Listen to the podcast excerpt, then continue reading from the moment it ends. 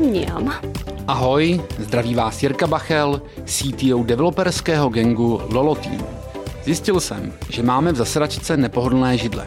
A i když to vede k tomu, že jsou meetingy kratší, tak je chci vyměnit za nějaký hezčí a ještě víc nepohodlný. Bohužel se v tom moc nevyznám a žádný interiérový designéry neznám. Tak jsem si vzpomněl na Ondru Nešpora, CTO Biano.cz a řekl jsem si, ten mi určitě poradí. Ahoj Ondro. Ahoj, ahoj. Tak, jdem na to.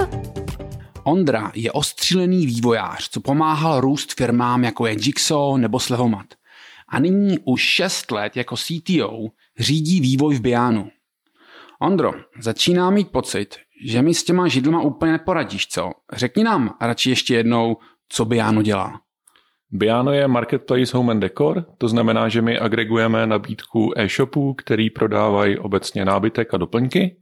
Takže třeba když se nastěhuješ do nového bytu a máš holí zdi a kuchyňskou linku, tak jdeš na Biano a tam si vybereš úplně všechno, co potřebuješ. A nebo třeba, když jsi někde na návštěvě a něco se ti tam líbí, tak si to vyfotíš a my ti nabídneme něco vizuálně hodně podobného, co se dá koupit. OK, tak tohle zní jako mega zajímavě. Já něco vyfotím a vy mi řeknete, jako kde si to můžu koupit, nebo který podobný produkty, eh, nebo nějaký jiný podobný produkty tady tomuhle třeba křeslu? Přesně tak, to je feature, na kterou my hodně sázíme, protože my si myslíme, že segment home and decor v e-commerce funguje trochu jinak než třeba mm-hmm. elektronika nebo bílý zboží, mm-hmm. protože tam, aspoň teda já to tak dělám, já si vlezu na dostatečně velký e-shop, najdu si tam třeba televizi, která by mě zajímala, potom typicky jdu na Heuréku a koukám, jestli by se v nějakým jiným důvěryhodným shopu nedala koupit levnějc. Mm-hmm. Ale hledám už ten konkrétní model, který jsem si v tom e-shopu našel. Mm-hmm. Zatímco Home and Decor takhle vůbec nefunguje, protože většina toho zboží ani nemá značku, tak jak ji chápeme u normálního mm-hmm. zboží. To znamená, že ty nejsi schopný hledat podle značky, nejsi schopný hledat podle nějakého typového označení, protože ono prostě neexistuje. Nějaký e-shop mm-hmm. může prodávat židli, která se jmenuje Božena, mm-hmm. ale podle toho to nenajdeš v jiném shopu. Mm-hmm. I kdyby prodávali ten samý generický nábytek z Číny, tak prostě pravděpodobně se bude jmenovat nějak jinak. No a proto my máme tu funkcionalitu toho visual searche, kde my předpokládáme, že jeden z častých use caseů bude, že mhm. ty někde v časopise nebo třeba na Pinterestu vidíš nějaký kus nábytku nebo nějakýho doplňku, co se ti líbí, ty tam tu fotku nahraješ mm-hmm. a my ti nabídneme co nejpodobněji vypadající nábytek nebo doplňky, který se na Bianu dají koupit. Mm-hmm. Takže kdybys měl říct ten jako největší rozdíl mezi třeba Heurékou a váma, tak je to jako v tom, že vy se hodně spolíháte na ty fotky u těch produktů a dokážete vlastně získat ty informace přímo z té fotky? Částečně jo, uh-huh. ale obecně ten rozdíl je v tom, jak eh, my fungujeme. Když to byl CTO Heuréky, tak popisoval, jak mají ten katalog produktů, potom mají feedy od jednotlivých shopů a ty produkty z těch feedů se na ně uh-huh. snaží mapovat. Uh-huh. To my prakticky neděláme, protože málo který shopy prodávají úplně to samý, a i když prodávají třeba podobné doplňky, třeba svíčky, prodává mm. spousta shopů prakticky stejný, mm. tak stejně je to obrovský problém, protože se prostě nemenují stejně, není se tam čeho chytit. Při nakupování home and decor hraje navíc ještě obrovskou roli to, jak to vypadá. To třeba, když kupuješ elektroniku, když kupuješ televizi, mm. tak je ti to prakticky jedno, protože to je černá placka a liší se to jenom v tom, jaký to má stojánek a podle toho mm. nikdo nevybírá. Ale když budeš kupovat sedačku, tak si prostě najdeš sedačku, která se ti líbí, ale třeba mohla by mít jinou barvu, nebo by vždycky mohla být levnější. A v tu chvíli ty už nevyhledáváš podle toho, že je to stejný typ nebo stejný výrobce, protože mm. to v tom home decor neexistuje, ale obrovskou roli hraje to, jak to vypadá. To znamená, mm. že my ti v tu chvíli nabízíme produkty, které jsou vizuálně podobné. Nejsou mm. stejný, není to ten týž produkt, mm. ale měly by být skoro stejný nebo dostatečně podobný na to, aby tobě se líbily. Mm-hmm. Takže máte nějaký seznam e-shopů, který, který Biano podporuje. Ty tímhle způsobem vlastně stahujete si ty feedy eh, těch jednotlivých e-shopů a jdete na tu stránku toho, toho produktu, dejme tomu té židle a potom z toho získáváte dodatečné informace pomocí těch fotek. Přesně tak. Jo. Přesně řečeno, ta fotka, úrolo té fotky už je v tom feedu. Mm-hmm. To znamená, že my na ty shopy vůbec nechodíme. Jasně. My jasně. všechny informace, co potřebujeme, jsou v tom feedu a ty informace, které tam nejsou, tak my nějakým způsobem dokážeme zjistit. Protože samozřejmě Eh, spousta shopů, spoustu informací o produktech buď neví, mm-hmm. a nebo je ví, ale neumí je do toho feedu dostat. Mm-hmm. Protože zase my, my jednáme se shopama, my nejednáme s tech firmama. Mm-hmm. To znamená, že často narážíme na problémy v tom, že shop prostě ten feed upravit neumí.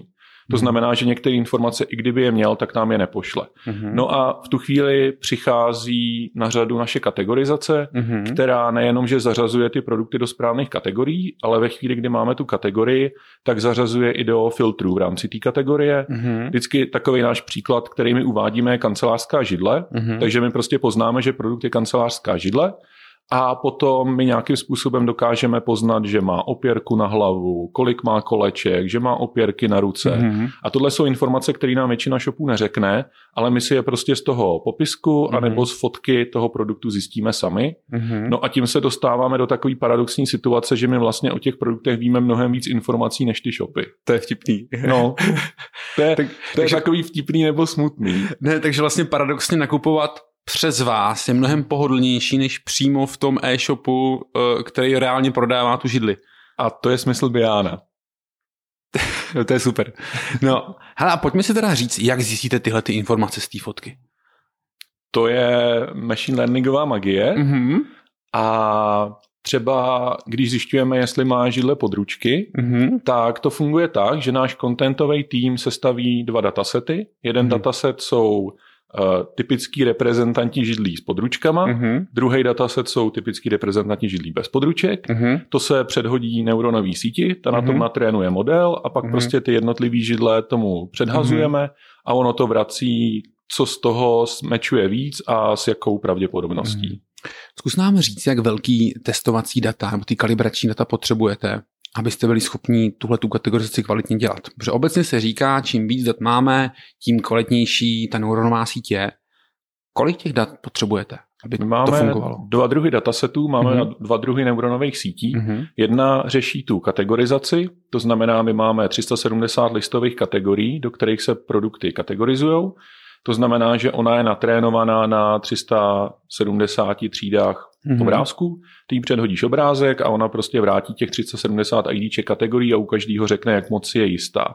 Tahle neuronová sítě je trénovaná asi na 2,5 milionech obrázků, protože mm-hmm. tím, čím víc má těch eh, tříd, tak tím potřebuje větší dataset, aby byla přesná. Mm-hmm. Potom, když už jsme v té konkrétní kategorii a rozhodujeme, jestli ta židle má tu područku nebo ne, tak ty datasety jsou v řádu stovek. To už není tak hrozný. Mm-hmm. Pořád je to hloupá mravenční práce, ale už je to lidsky zvládatelný. Jasně. Tak to je jako ten základní magic, co vy tam děláte eh, a eh, zkus nám říct, kolik lidí třeba používá Biano.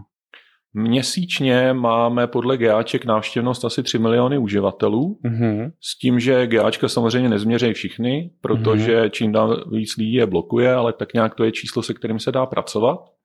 A podle GAček máme asi 10 milionů page views měsíčně. To je super. S tím teda, že je to, že je to zabíjáno ve všech zemích. Mm-hmm. Biano je v Čechách, na Slovensku, v Holandsku, Rumunsku, Maďarsku, Brazílii a teď pouštíme Portugalsko. Wow. Podle čeho si ty země vybíráte?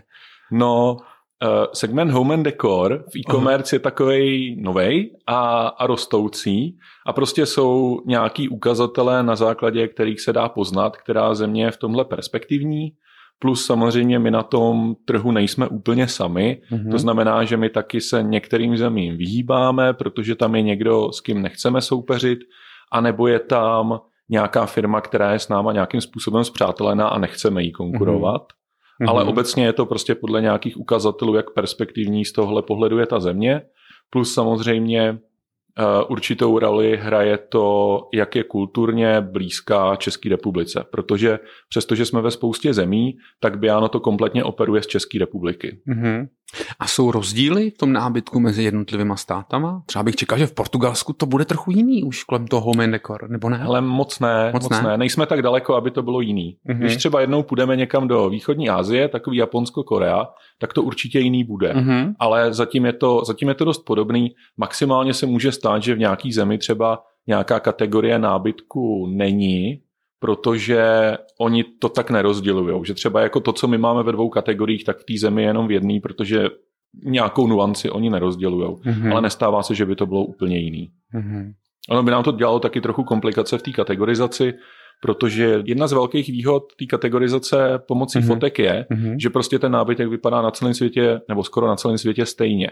To znamená, že my teď máme natrénovaný kategorizační model na třeba mm-hmm. 2,5 milionu fotek a jsme schopní pustit novou zemi a z fleku začít kategorizovat. Mm-hmm. Protože eh, původně to bylo tak, že jsme kategorizovali full textem, což se dá vycvičit na slušnou úspěšnost, jenže problém je v tom, že se v tom utopí tisíce hodin lidský práce a potřebuješ na to člověka, který nejenom dobře ovládá ten jazyk, ale zároveň musí mít nějakou technickou představivost, aby tušil, co ty full textové query budou dělat, až je bude psát. Mm-hmm. Protože ono to v reálu není tak jednoduchý, že aby si rozhodl, že produkt je kancelářská židle, tak prostě napíšeš full textovou query kancelářská židle, tak to fakt nefunguje. Mm. Ty full textové query jsou strašný. Mm-hmm. Mm-hmm. A díky tomu, když se spolíháte na ty obrázky, tak pro vás vlastně zapínání Biana v dalších zemích je vlastně docela jednoduchá operace. Je no, my jsme od začátku Biano vyvíjeli tak, aby to šlo snadno. Mm-hmm. My jsme ho původně pustili v Čechách, pak jsme ho pustili na Slovensku a vlastně od té doby pracujeme na tom, aby to bylo co nejjednodušší. Teď jsme to dostali do stavu, kdy za předpokladu, že budeme znát všechny konfigurační proměny, co potřebujeme, takový to GAčkový, IDčko, mm-hmm. Facebook, apky, IDčko a spoustu těchto věcí, mm-hmm. tak v podstatě pustit novou zemi je otázka puštění jednoho playbooku v Ansible. OK, tak to už je mega cool teda. Samozřejmě jsou tam, je tam pár věcí, které my nemůžeme udělat, mm-hmm. protože uh, my běžíme na on-premise serverech, který máme manažovaný a třeba vystavování SSL certifikátu dělají naši admini. Hmm. Takže dejme tomu, je to otázka toho napsat pár mailů na ty věci, co udělat nemůžeme a potom pustit Ansible Playbook. Hmm. No ale kdybyste spolíhali na full textový hledání, tak, tak je to hrozný. Tak no. je to strašný. Je, no. a, a teď jako ho vůbec nepoužíváte? My ho historicky používáme, mm-hmm. protože až, až Maďarsko, to je naše poslední puštěná země, mm-hmm. teď kromě toho Portugalska, nad, na kterým pracujeme teď, tak až Maďarsko je první země, která jede kompletně vizuálně. Mm-hmm. Do té doby to, byla, to byl vždycky full text, anebo to byla kombinace to vizuální kategorizace a full textu. Jo. A bohužel fakt to nejde udělat tak, že bychom ty kvíry vzali, prohnali to Google Translatem a, a byli happy. To se dá použít tak jako na úplný start té země, ale, ale nebude to mít velkou úspěšnost. Jo, jo chápu, chápu. Hele, a zkus nám popsat, jaký máte třeba obrat, ať si to umím představit. Obrat jako v penězích? No, jako v penězích, no. Mm, jsou to vyšší stovky milionů ročně. A já to možná úplně nechápu ten business model. Jako vy jako kategorizujete um, ten nábytek, mm-hmm. to chápu, to home decor jako mm-hmm. odvětví, kde vlastně vyděláte? Ty přijdeš na Biano, Aha. buď directem, protože Biano znáš, nebo mm-hmm. třeba narazíš na nějakou naši reklamu, mm-hmm. vybereš si tam, co se ti líbí, klikneš na ten produkt, my mm-hmm. tě pošleme do shopu a za tenhle proklik my účtujeme. Mm-hmm. A pak samozřejmě bys měl ideálně v tom shopu nakoupit. Jasně. A z toho máte jako nějaký malý procento? Jo, jo, to jsou řádově jednotky korun za proklik.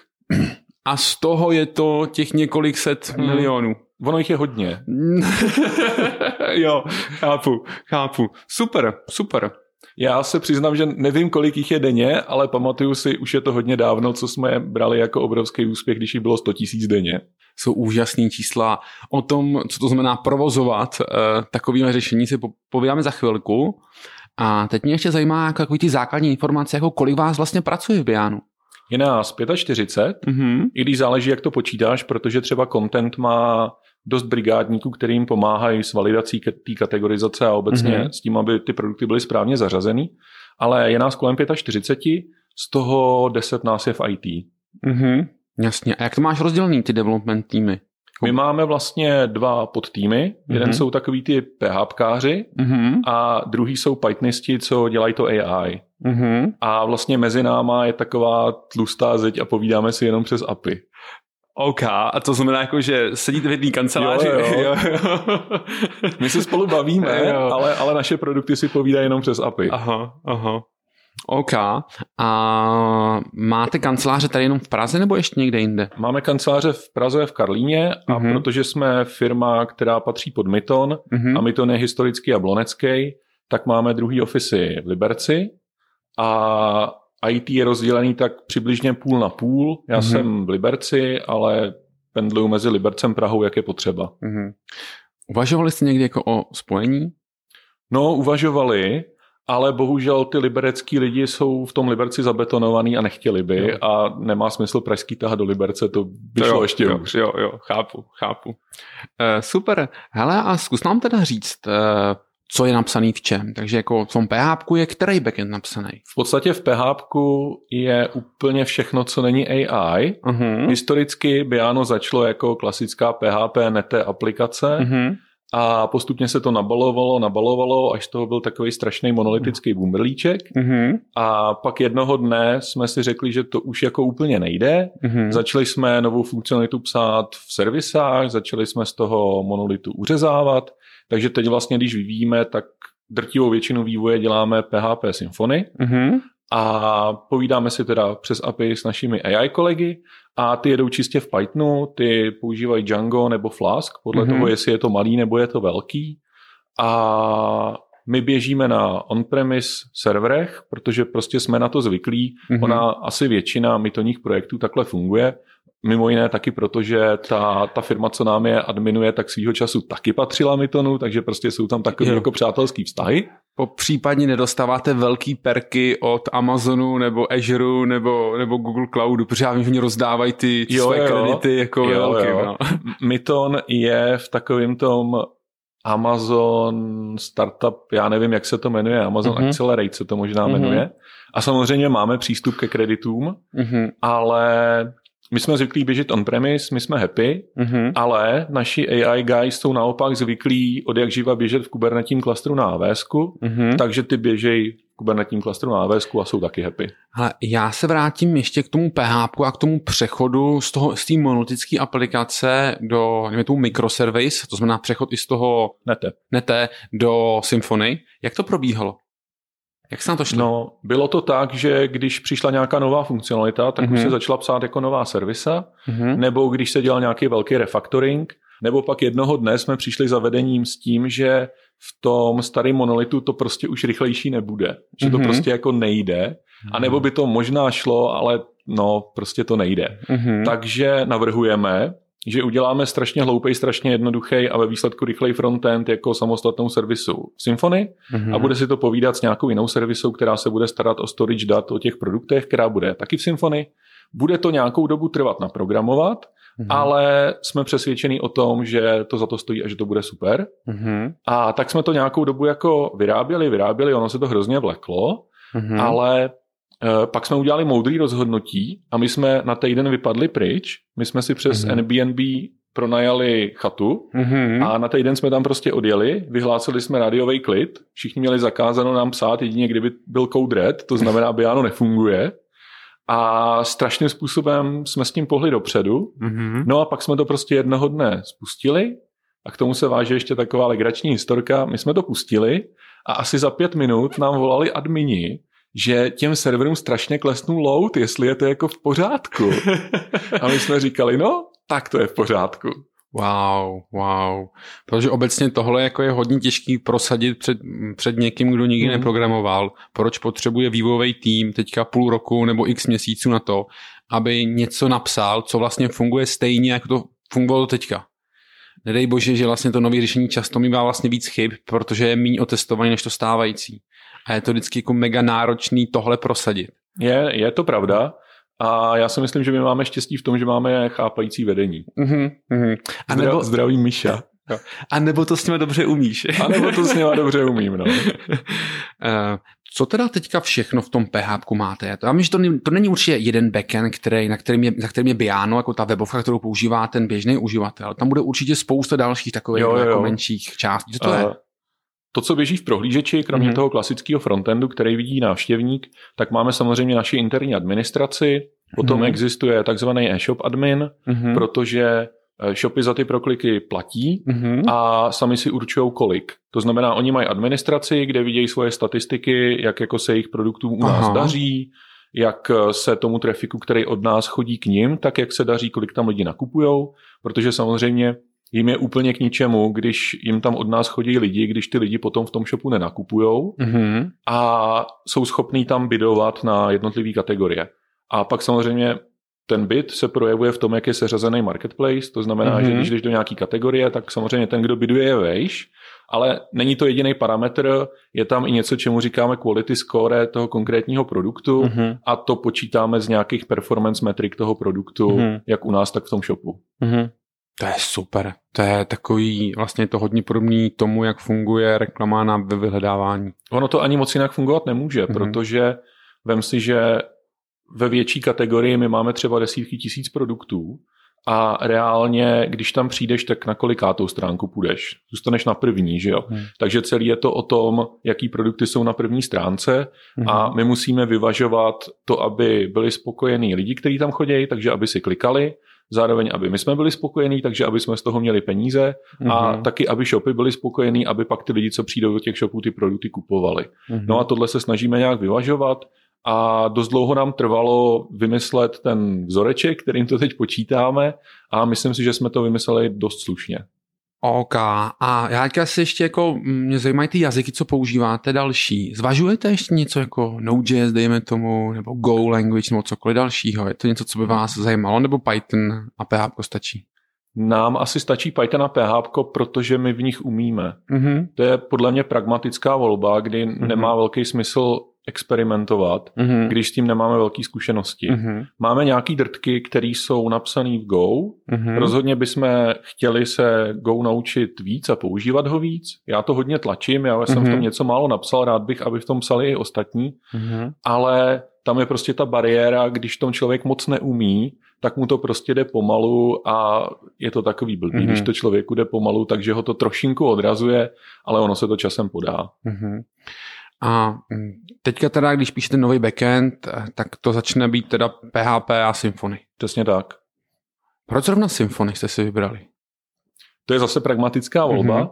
Uh, Biano úplně, úplně na samotném začátku jsem začal psát já mm-hmm. a já mhm. jsem předtím ve Slevomatu byl zvyklý na nete. Tak mm-hmm. jsem prostě začal psát na nete, ale pak jsme postupně hajrovali schopní programátory, kteří byli schopnější v Symfony než v nete. Mm-hmm. A Teoreticky by to mělo být jedno, protože to gro té aplikace je ta business logika, kterou píšeš ty. Mm-hmm. Ten mhm. framework je jenom taková ta omáčka okolo a prostě z různých důvodů nám přijde Symfony o trochu lepší než Nete. Mm-hmm. Jasně. A jako databázi používáte co? Máme, máme MySQL, mm-hmm. respektive máme Perconu mm-hmm. a zase je to pragmatická volba. My jsme na začátku uvažovali, že bychom chtěli Postgres, ale naši admini měli výrazně větší zkušenosti s MySQLkem, takže jsme skončili u MySQLka, v podstatě je to skoro jedno. Mm-hmm, jasně. A řešili jste nějaký ORM? Jo, používáme doktrínu. Mm-hmm. A jste s ní happy? Jako nemáte s ní nějaké jako performance issues uh, nebo něco? Performance issues, uh, jak se to vezme, my děláme spoustu zpracování dat poměrně low level. Mm-hmm. Protože když dostaneš to 200 megový XML, kde je 50 tisíc produktů a budeš se to snažit umlátit doktrínou s entitama, tak to fungovat nebude. To znamená, že jsou místa, kde entity používáme, typicky administrace, když kreslíme formuláře, mm-hmm. ale pak jsou místa, kde to SQL píšeme ručně a to je právě to low-level zpracování dat.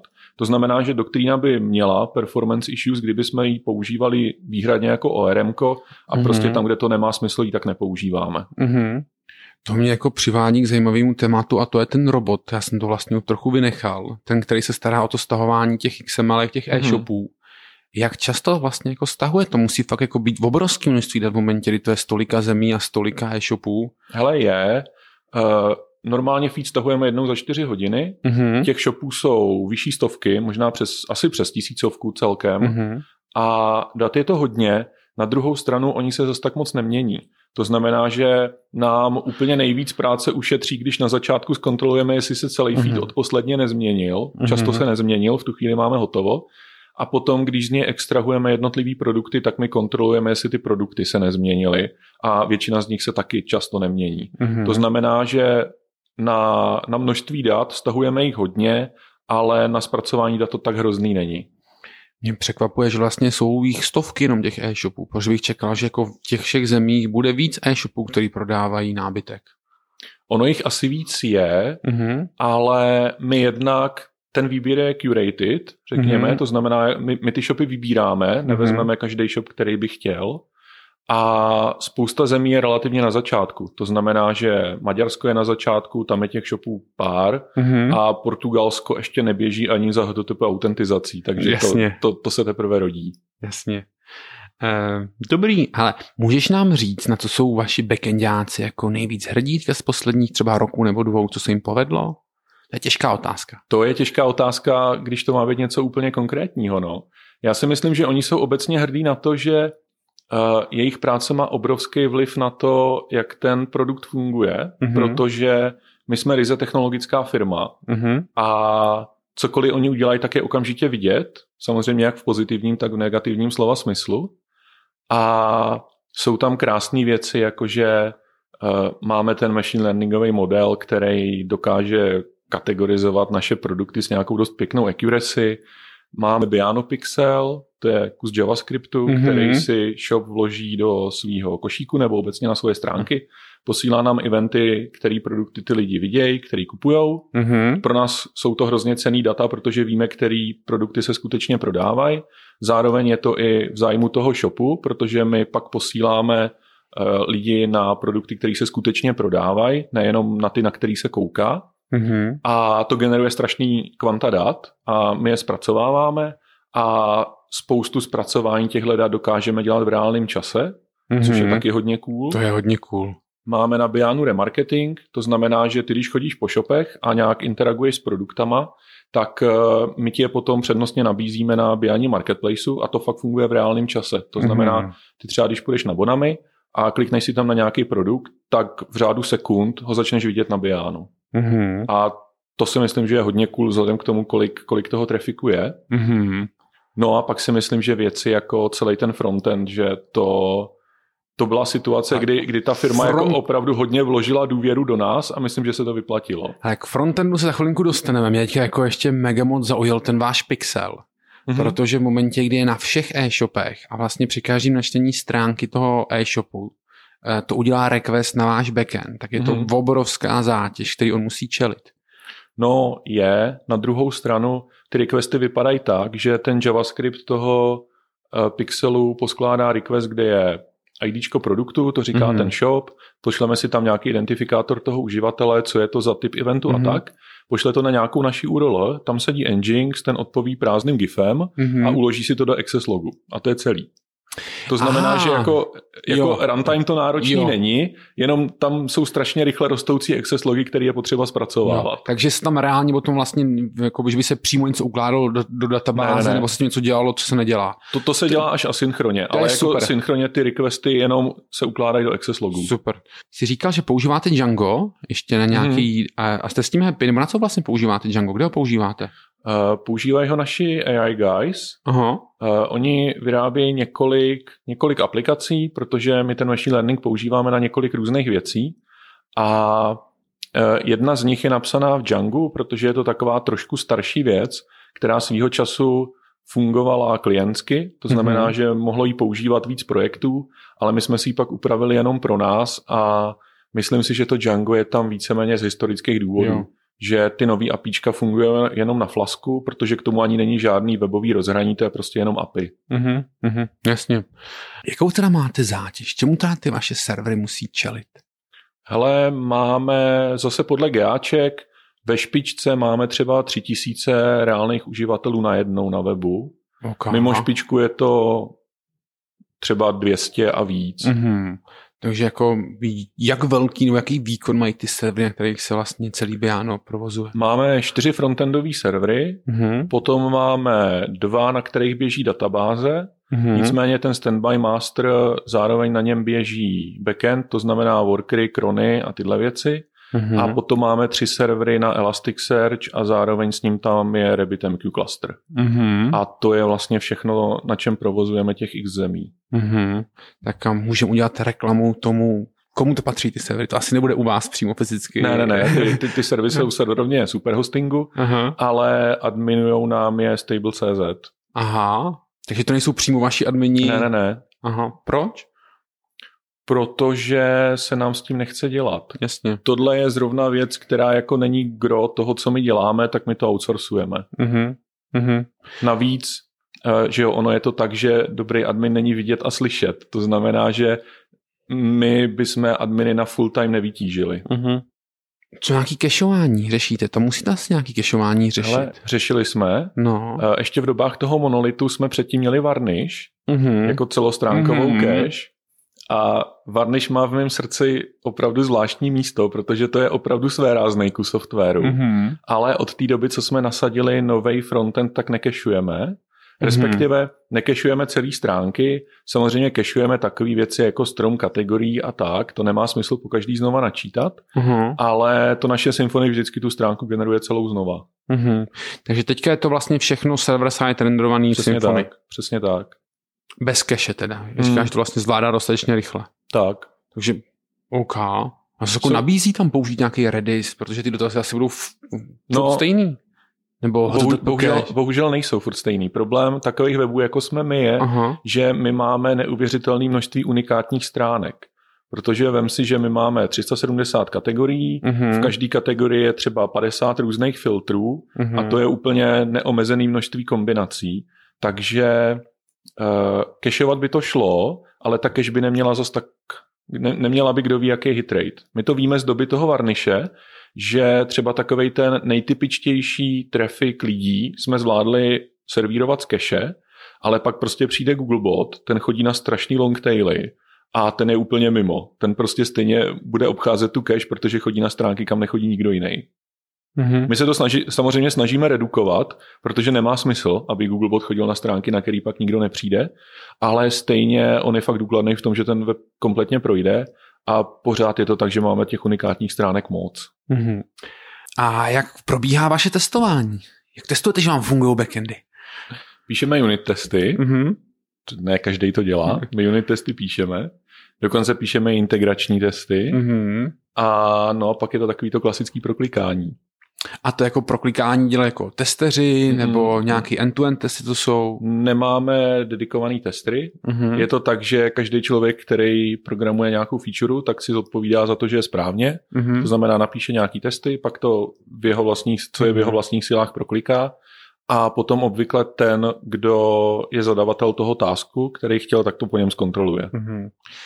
Takže potom to nasazování probíhá tím způsobem, že fakt překlopíte 100% trafiku na nový backend a on to prostě funguje. No jo, tak nějak no. Pustí no. se Ansible Playbook v mm-hmm. GitLabu, má, mm-hmm. používáme GitLab, tam mm-hmm. se mhm. pustí ci pipeline při vydání tagu. Mm-hmm. Na konci je nějaký Ansible Playbook, ten to pošle na jednotlivý servery a překlopí to na novou verzi. Mm-hmm.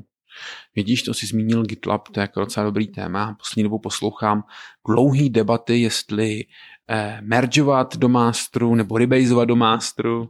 Máš na to nějaký preference? Máme to tak, že se musí rebaseovat a mergeovat a nedělat půl, to znamená, mm. že v tom grafu to dělá takový ty hezký kopečky. Mm-hmm, jasně. A řešíte nějaký provázání s nějakým eh, nástrojem, jako je Jira nebo cokoliv dalšího?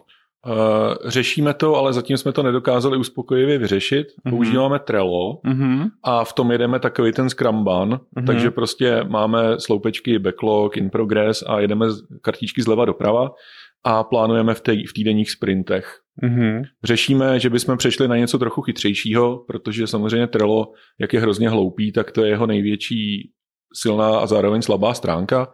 Řešili jsme Asanu, koukáme na U-Track, ale mm. úplně nemá to velkou prioritu, protože to Trello nám v podstatě stačí. Mm. Hele, úplně neutečem k nějakému managementu a možná se podíváme na vaše frontendy.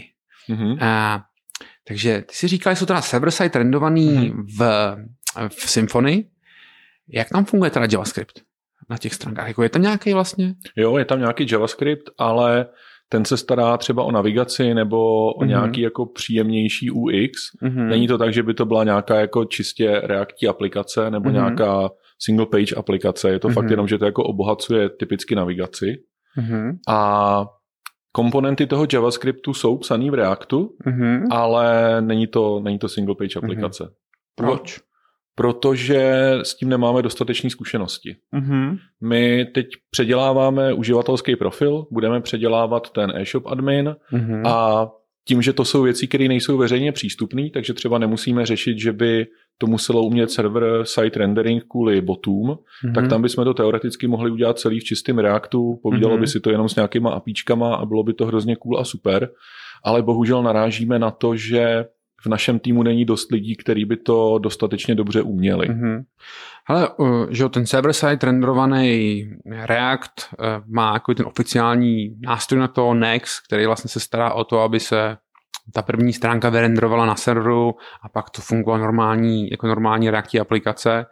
A vidím tam ten směr, že to čím dál víc zebou používá právě kvůli tomu, že to snižuje tu zátěž na, na backendy, ale chápu, že ten přepis zase není nic levného hmm. a do to, jestli, jestli se on vlastně vyplatí potom finančně, to takhle... No, pak problém by byl, že bychom toho i dost duplikovali, protože máme uh, asety, kde jsou nějaký styly, máme šablony v Twigu na, mm-hmm. na frontendu mm-hmm. a není to tak, že ten e-shop admin by s tím frontendem vizuálně nic nezdílel. Oni jako nějaký komponenty tam sdílený jsou mm-hmm. a pak vlastně ten, ten React by se musel trefovat do těch stylů frontendu, protože samozřejmě nechceme mít oddělený styly na frontendu a v těchto adminech mm-hmm. a ve finále by to přidávalo dost duplicitní práce a to nás docela odrazuje. Takže teď jako nezvažujete nějaký větší přepis frontendu a s tímhle si vystačíte? Frontendu určitě ne, maximálně na tyhle ty administrace. Mhm, jasně. A kdybyste to měli psát, tak React pro tebe ten, ten nástroj, který bys vybral v tom JavaScriptu? Uh, já úplně nevím, já, já nejsem vyhraněný. Jasně.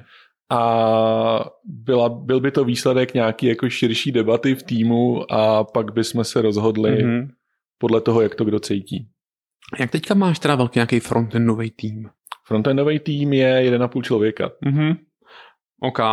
Který vlastně dělá úplně všechny ty, ty ksichtíky, to mm. znamená jak, jak, to admin, jak tu administraci, tak... No ona ta administrace je čistý bootstrap, tam moc, jako jo, ne, tam jo, moc není jo. co ksichtíkovat. A uh, obecně my jsme hrozně backend heavy. My máme mm. jako frontend asi čtyři roky se na něj nešáhlo, teď jsme letos redesignovali, mm-hmm. ale předtím se na to prostě čtyři roky nešáhlo a bylo to jako good enough a my většinu té naší energie věnujeme tomu backendu. Mm-hmm, jasně. Um, ale a když jsi ještě zmiňoval tu aplikaci, kterou já vyfotím, ten, já jim tu židli a ona mi ukáže, kolik třeba stojí po případě podobný židle, týhletý židly, mm-hmm tak to je jako fakt jako aplikace v telefonu, nebo je to nějaká část webovky? Je, je to na webu uh-huh. a samozřejmě máme, máme responsivní web, to znamená, můžeš to používat i na mobilu. Uh-huh.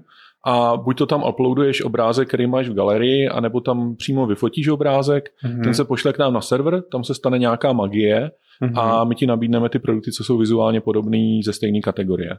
Hele, a teď se můžeme trochu dostat jako k nějakému managementu toho produktu. Kdo vlastně vytváří jako ty, ty feature sety, jaký to zadání pro vás?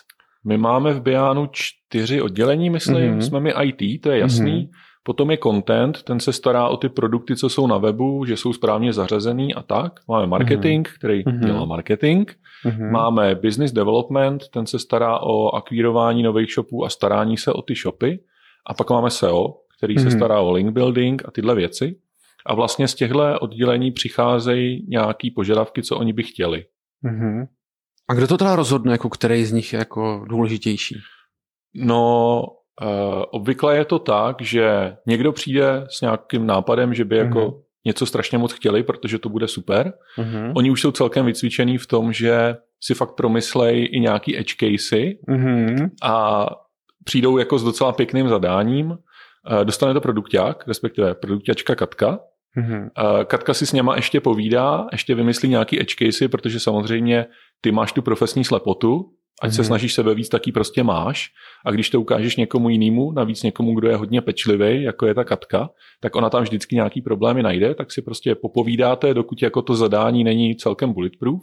Mm-hmm. Pak, uh, pak do toho zapojí nás, mm-hmm. my si s nima povídáme o tom, jak to technicky udělat. Čas od času se stane, že oni prostě něco chtějí, my se zamyslíme a řekneme, že by to celý šlo udělat mnohem jednodušeji úplně jinak a všichni mm-hmm. jsou strašně happy. Mm-hmm. A v tu chvíli se to dostává do stavu, že eh, my to oficiálně groomujeme, to mm-hmm. znamená vznikají nějaký Trello kartičky, my to rozpadáme na nějaký dílčí tásky, který někdo může dělat, my odhadujeme jejich komplexitu, aby jsme to dokázali zařadit do sprintu a věděli, co stihneme mm-hmm. a co nestihneme. No a pak je otázka nějaký diskuze produkták, CEO plus my s tím odhadem, kolik to dá práce, kdy se to skutečně dostane do nějakého sprintu. Mm-hmm. Mm-hmm. Ale to znamená, že i běžný vývojář si může hodně vyjádřit k tomu, jak jo, se to implementuje určitě. a ono, se podílet na vývoji. Ono je, to, ono je to tak, že ten backend je dost velký, mm-hmm. je tam hodně věcí a je to tak, že sice všichni jsou teoreticky schopni dělat všechno, ale samozřejmě některý lidi rozumí některým věcem mm-hmm. víc. To mm-hmm. znamená, že pak eh, se chodí za lidma, co tomu rozumí nejvíc a ty jako jsou schopní vyjádřit se k tomu, Uh, jestli je to úplná blbost, která prostě technicky nepůjde, což se stává málo kdy, to se odchytí už někde v těch, těch raných fázích, nebo jestli je to sice hezký, ale tak strašně složitý, že to se prostě nevyplatí nikdy, to se mm-hmm. taky mhm. stává málo kdy, a nebo se to spíš už jenom jako dolaďuje a případně my k tomu máme nějaký jako input, jak to udělat co nejlíp. Mm-hmm. A potom teda ti vývojáři ty malý kartičky mají fakt jenom v trelu a tam mm-hmm. se vystačí. Takže ten rozpad jo. je v trelu. Jo. Tyjo, nestratíte se v tom trelu? No, když děláme něco většího, Aha. tak je to tak, že buď to dostane vlastní board, když mm-hmm. je to mhm. fakt velký, tam Aha. to prostě jako rozpadneme, Aha. a nebo to má minimálně v takovém tom našem backlogovém boardu, tak to má mm-hmm. vlastní sloupeček, kde mm-hmm. jsou ty mhm. jednotlivé tásky a ideálně seřazený tak, jak by se měly udělat, aby jsme se dostali do cíle. Mm-hmm. Ale prostě výsledkem jsou kartičky v Trellu, které mají nějakou komplexitu a při tom eh, každotýdenním plánování se nasypou do current sprintu. Mm-hmm. Ondro, zkus nám říct, eh, jaký zátěží musí ten váš frontendový server čelit. Eh, díval jsem se do databáze a jestli to nelže, mm-hmm. tak dáváme asi 3000 queries v databázi za sekundu. Tři? A, je, no. a jestli Elasticsearch servery nelžou a moje kalkulačka nelže, tak Elasticsearch cluster dává 500 dotazů za sekundu. To je strašně, strašně, strašně moc. A jak si to vysvětluje, že to je tolik? No, ten proces, než se produkt z toho feedu dostane mm-hmm. k nám na frontend, má strašně moc částí. Mm-hmm. To znamená, není to tak, že by těch 3000 dotazů za sekundu generoval frontend, ten jich generuje desítky, víc mm-hmm. asi ne, ale ten proces, než ten feed zpracujeme, než poznáme, jestli se ten produkt změnil, mm-hmm. někam uložíme obrázky, které pak jdou do fronty mm-hmm. na stažení, zpracování, jde to do kategorizace, občas některé shopy nám dokonce ve feedu jsou schopní posílat parametry, takže už od shopu víme, jakou má ten produkt barvu, Mm-hmm. Tohle všechno se nějak musí ukládat, musí se to nějak zpracovávat a pak tam je bambiliarda věcí, kterou, kterou většina lidí netuší, jako nějaký účetnictví, nebo ty outkliky generují nějaký mm-hmm. dotazy, protože musíme spočítat, za kolik peněz ten outklik bude, pak ho exportujeme do BigQuery, do Elasticsearche, na, do nějaký analytiky, takže ono se toho na pozadí je jako fakt hodně. Není to jenom tak, že rendrujeme ty detaily produktu. Aha, to je jako vlastně fascinující, že vlastně ty ty běžní uživatelé, co používají Biano, vlastně generují menší trafik než ten zbytek toho systému, co no, vytváří jasně. ty data. Ono je to tak, že když neznalý člověk se podívá na Biano, tak si řekne, a co na tom jako programujete? A ono se to občas stane, že třeba na web trhu se objeví inzerát, že prostě někdo má 100 tisíc a chtěl by naprogramovat kopii Biana. Což jako v podstatě není problém. Web, který bude vypadat jako Biano, se za 100 tisíc dá naprogramovat. Akorát si myslím, že ten člověk pak bude strašně překvapený, až se to bude snažit provozovat. Hele, já mu to dělám i levněji, ať si spustí ShopTet a manuálně si nahraje každý ten produkt jako toho to no, s tím odkazem. Oni pravděpodobně takový, takový projekty asi existují, protože uh, my ze statistik víme, že většina našeho trafiku nejsou lidi, ale jsou to boti. Mm-hmm. To, to, to zní trochu zvláštně, ale mm-hmm. třeba uh, náš sesterský projekt Glamy, ten dělá marketplace na fashion, mm-hmm. to je hrozně podobný jako my, akorát fashion, ty jsou na tom stejně, mm-hmm. nadpoloviční většina trafiku jsou boti a Jednak jsou to takový ty boty, co člověk čeká, takže Google bot, Seznam bot, mm-hmm. pak to jsou ty marketingový, existuje nějaký uh, Google Ads bot, S-Click bot, ty chodí koukat, jestli ty cílové stránky těch uh, bannerů fakt existují, nebo je to nějaká blbost. No a pak čas od času přijde nějaký divoký bot, který kašle úplně na všechno mm-hmm. a když se pak díváš do grafany na grafy, kolik requestů za sekundu my, my děláme, tak uh, tam není vidět vůbec žádná křivka v denní době. To absolutně neodpovídá denní době, přestože my víme, že my máme špičku mezi 8 a 10 večer, mm-hmm. ale když se podíváš na to, kolik stránek rendrujeme za sekundu, tak tam absolutně žádný pravidla nejsou. tam je mm-hmm. baseline nějakých 25 za sekundu a když přijde nějaký splašený bod, tak jsme třeba na 150 za sekundu. Jasně. A předpokládáme, že prostě někdo, nebo nepředpokládáme, máme jako velmi silný indicie, že občas je to tak, že někdo si asi nechal naprogramovat to Biano a teď řeší, jak tam do toho dostane ten obsah. Jasně, protože nemá tu AI, který rozpozná ty dodatečné no, informace nemá ty feedy z těch shopů, nemá ten tým na content, tak prostě jde nejjednodušší cestou a, a zkusí si skrejpovat Biano. Mně ještě jako došlo, eh, když si popisoval, že vy vlastně o tom produktu máte víc informací než ten e-shop, který to reálně prodává. Takže já mít ten e-shop, tak možná napadne, jako si oskripovat ty data, co máte vy o mých produktech, jako ke mně. Jo, my čas od času přemýšlíme, že bychom udělali spin-off a začali ty data třeba prodávat. To by bylo skvělý, jako, protože a to by se i vyplatilo jim to, ty informace dávat. Super, hele, já se eh, trochu vrátím k tomu vašemu AI. To mám pocit, že jsme trochu jako přeskočili. Jako jsme se mu vědomili na začátku, ale jako já vidím, jak eh, úžasná technologie to je a co se tam všechno s tím stvořili. Zkus nám trochu víc přiblížit, jak, jak se vlastně dostalo to AI do Biana. To bylo od začátku plánované, že to bude takhle? Od za, úplně od začátku nebylo, mm-hmm. ale připojilo se poměrně záhy, protože uh, my jsme vždycky chápali, že to nakupování home and decor funguje prostě jinak než mm-hmm. ta elektronika. Mm-hmm. Tím, že tam prostě nejsou ty typy, strašně malou roli hraje výrobce, a často mm-hmm. vůbec neexistuje, tak prostě ta, ta vizualita hraje velkou roli. Mm-hmm. Úplně první AI věc, kterou jsme spustili, byla vizuální similarita. Mm-hmm. To znamená, ty třeba když jdeš na detail produktu, tak my ti dole pod tím produktem zobrazujeme podobné produkty. A ty mm-hmm. produkty jsou vizuálně podobné mm-hmm. na mhm. základě similarity. A pak už byl jenom krůček k tomu, že jsme to začali používat i na klasifikaci. Mm-hmm. A samozřejmě jako mytoní projekt, tak my si zakládáme na tom škálování do těch cizích zemí mm-hmm. a obecně na nějaký automatizaci, protože mm-hmm. čím větší Biano je, tak tím méně reálný to dělat ručně. A nejde jenom o to, že máme miliony produktů a je potřeba je klasifikovat, mm-hmm. ale marketing provozuje tisíce a tisíce reklamních kampaní mm-hmm. a mhm. optimalizovat je ručně taky úplně nejde. To znamená, že toho využití machine learningu je tam strašně moc mm-hmm. a obrovský benefit je to, je to škálování napříč zeměma, protože prostě když dokážeme vytvořit logiku, která dovede optimalizovat spend na reklamní kampaně, tak ji můžeme okamžitě nasadit ve všech zemích. Mm-hmm. Když dokážeme vytvořit machine learningový model, který kategorizuje produkty, mm-hmm. tak ho dokážeme nasadit prakticky kdekoliv. Mm-hmm. A vytváříte si i nějaké jako úplně vlastní ty modely? To znamená, jako, že si ty neuro, že tam jsou jako dvě ty části. Jedna jenom o tom, že utrénujete mm-hmm. a druhá je si vytvářet ty modely sami. Děláte i tohleto? Dělám, Nebo... Děláme i tohle, uh-huh. protože obecně, když použiješ nějakou předpřipravenou neuronovou síť, tak mm-hmm. ono to funguje, mm-hmm. ale problém, nebo ne problém, ale feature, kterou my vůbec nepotřebujeme, je, že typicky ty neuronové sítě jsou trénované na takovém tom Coco datasetu, kde je všechno. To znamená, on nejenom, že pozná židly, ale on taky pozná kočku a lokomotivu. Jasně. A to my vůbec nepotřebujeme. Mm-hmm. Nám naopak vyhovuje neuronová síť, která nikdy neviděla nic jiného než home and decor. Mm-hmm. Takže prostě kdyby si ukázal kočku, tak pravděpodobně najde obraz, na kterým je kočka. Mm-hmm. Ale Naopak ona ten home and decor dokáže poznat hrozně dobře. Jasně, protože vás má typ toho rámu, kde je ta kočka. Tak. Přesně tak. Mm-hmm. Naše neuronová síť nikdy neuvidí kočku nebo lokomotivu. A když jo, tak to bude omyl. Mm-hmm. Tak to bude nějaká židlivé to lo- lokomotivy. Třeba. No, ono se stává, že samozřejmě shopy neprodávají jenom home and decor, oni toho prodávají mnohem víc. Aha. A, a velmi často nejsou schopní nám posílat jenom ten segment home and decor.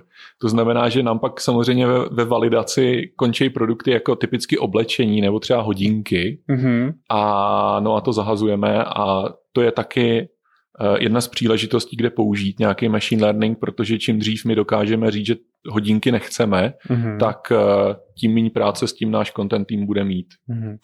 No ale to trénování vlastních modelů je jako výkonově jako hodně drahý. No, někdy na začátku tohohle týdne jsme dokončili přetrénování toho no. klasifikačního modelu. Běželo to tři týdny a už to teda vítězoslavně doběhlo. Jo. No a, a úspěšnost toho modelu vzrostla asi o 8% bodů, což vůbec to není je, špatný. To je dobrý. To je No. dobrý, jako bylo by to, tam je to smutný to, že to může tři týdny běžet a být to přesně opačně. Jo, to jako nikdo moc to je, neví. To je v machine learningu trochu depresivní, no. Ono, No. Je to, ono je to všechno strašně pomalý, takže člověk hrozně dlouho trvá na to, aby mu to řeklo, že se mu to nepovedlo. Mm. A který knihovny jako používáte v tom Pythonu kolem toho strojového učení? Eh, Všechno to běží na TensorFlow nebo PyTorchi, tam Mhm. m- moc není na výběr Mm-hmm. a používáme TensorFlow Serving nebo něco takového pro Mhm. PyTorch. Tady, Mhm. tady už pomalu narážíme na hranice mých znalostí. ne, v pohodě. Já myslím, že jako mě překvapuje, kolik toho víš o tom. Jo. To je super. To je super. A kolik lidí se u vás věnuje na AI? Tři. Tři. Máme tři To je- lidi. To je hodně. Uh, jo, máme Mhm. dva lidi, nebo máme jednoho člověka, který Mhm. dělá čistě research, Mm-hmm. potom jednoho člověka, který je někde na pomezí, to znamená Mhm. dělá research, ale zároveň píše ten Python kód, aby to potom nějak běželo. Mhm. A pak máme jednoho člověka, který to devopí a ten se stará o ten Kubernetes cluster. Mm-hmm. No vidíš to, Kubernetes Castle on-premise, taky nebylo úplně Mhm. jednoduchý tohle to rozbíhat. Má, ku, oni používají Kubernetes cluster na AWS. Jo, jo, jo. na, na, jo. Naši AI guys jsou zvyklí na AWS, tak mají AWS. No, tak na AWS ho rozběhat není zase tak crazy. Jo, je to o trochu lepší. Na druhou stranu, my když jsme tím začali, tak to bylo ještě dávno, dávno předtím, než bylo EKS. Mm-hmm. To znamená, AWS vůbec žádnou podporu Kubernetes nemělo, takže si prostě pustíš kops, on ti Hmm. vygeneruje nějaký terraformý konfigurák, ono se to samo celý vytvoří a máš Kubernetes cluster, ale prostě staráš se o něj ty. No a nevím, jak moc se od té doby EKS posunulo, ale my, když jsme byli na těch raných prezentacích, tak v podstatě náš závěr byl, že EKS vůbec nejsou žádný manažovaný Kubernetes. EKS jsou při nejlepším manažovaný mástři mm-hmm. a to je trošku málo, protože Mhm. pak se stejně o ty nody musíš starat a tak to nepoužíváme a prostě furt je to Mhm. cluster, který se spravuje kopsem. Ale já jsem zrovna to EKS nepoužíval, ale jako to, co vidím kolem Kubernetes, vlastně na všech, i na, a vlastně všude, je, že ten vývoj je crazy rychlej. A vlastně je to zároveň ten problém, že admini nemají rádi věci, co se mění. Jo? Nedej bože rychle. Tam ověřený, stabilní věci, které fungují. Přesně tak, musíš být konzervativní. Jo, jo, jo, tak eh, proto jako hodně firm si říká, jo, bylo by krásný přejít do Kubernetes, ale mm, sadit na to vlastně úplně všechno Hmm. není jednoduchý. Hele, my o tom tak jako hodně louký uvažujeme, protože máme tu Brazílii, Mm-hmm. ta je geograficky strašně daleko a tam Mhm. už opravdu ta latence hraje nějakou roli. Mm-hmm. Třeba to Maďarsko nebo to Rumunsko, to je v pohodě, to se dá odservírovat z Čech, mm-hmm. ale ta Brazílie už je fakt daleko. mm-hmm. A pořád si říkáme, že když se ta Brazílie pořádně rozjede a zaplatí se to, takže bychom kus frontendu provozovali někde v tom São Paulo regionu AWS na nějakým kubernetním klastru. A tak zrovna u vás je to výhodný v tom, že ty data se nezdílí přes ty regiony. Přesně tak. V podstatě jediný, co my sdílíme, je uživatelská databáze. Ta je pro všechny Biana společná, Mm-hmm. ale prakticky by být ani nemusela. Mhm. A stejně z celé té infrastruktury ono by tam reálně toho běželo docela málo. Mm-hmm. Běžel by tam frontend, běžela by tam ta servisa, která Mhm. spravuje data produktů, byl by tam Elasticsearch, nějaká malá databáze a to je v podstatě všechno. Mm-hmm. A zkoušeli jste to používat eh, jako v Brazílii, jak to běháno, jako tam běhá rychle, no chtě nechtě máš, říkáš pravdu, to je to fakt daleko do té Brazílie. má to asi plus čtvrt sekundy latenci. To je hodně. To je dost, no. no. Ale jako nestěžuju si. No, Nebo těžko, nemá... těžko říct. jo. My, hele, my jsme zkoušeli, uh, že bychom před brazilský Biano dali Amazoní CloudFront Mm-hmm. a používali takovýto edge cacheování. To znamená, Brazilci by to v ideálním případě dostávali z brazilský edge node, ale běželo by to fyzicky v Čechách. Mm-hmm. A tam jsme naráželi zase na to, že Googlebot chodí ze Spojených států a on přijde a on chodí na ty longtail stránky, kam Mhm. nechodí normálně lidi. Nebo Mhm. jako on chodí na ty, kam chodí lidi, ale pak je strašný kvantum stránek, kam lidi moc nepřijdou, ale on jo. Mm-hmm. A pak on prostě z, ze Spojených států přijde do Brazílie, tam to v keši není, takže čeká, než Brazílie si to vyzvedne z Čech Mhm. a pak mu to ta Brazílie vrátí, což znamená, že ten CloudFront pro Brazilce byl pravděpodobně výhodou, protože on reportoval docela pěknou hitrate a úplně fantastickou hitrate CDNky, což se Mhm. celkem dá čekat, Mm-hmm. ale Googlebot z toho byl fakt smutný. No, takže zatím je to tak, že jsme Brazílii vrátili do Čech a jednoho dne, až bude tak velká, jak my fandíme, tak to možná fyzicky opravdu poběží z Brazílie. Mm-hmm. Moje klasická předposlední otázka. Zkus nám říct nějakou challenge, co vás teďka čeká. Nás čeká uh, zpracování datového pixelu. My jsme mm-hmm. úplně na začátku. Tam mm-hmm. jsou úplně neskutečné možnosti, co se s tím dá dělat na optimalizaci marketingu, jednak mm-hmm. našeho, protože mm-hmm. když víme, co se prodává v shopech, tak na to náš marketing budeme mířit a zároveň třeba pro řazení produktů na marketplaceu, aby jsme nabízeli to, co se skutečně prodává, nejenom to, na co lidi chodí koukat. A no, obecně zpracování dat toho pixelu mm-hmm. bude, těch dat bude čím dál víc a my to nějak zvládneme, mm-hmm. protože jsme šikovní. Mm. Protože tohle, co popisuješ, je fakt těžký, protože těch dat je tak strašně moc, že je těžký v tom najít ty správné data. Já vím, že často u tohohle zpracování je taková mlha. Že, jako, že, že i, ti, i ti kluci, co se starají o zpracování velkých dat, tak mají problém s toho něco jako najít. Na druhou stranu máte jasný začátek i ten konec, to znamená mm. ten jasný prodej.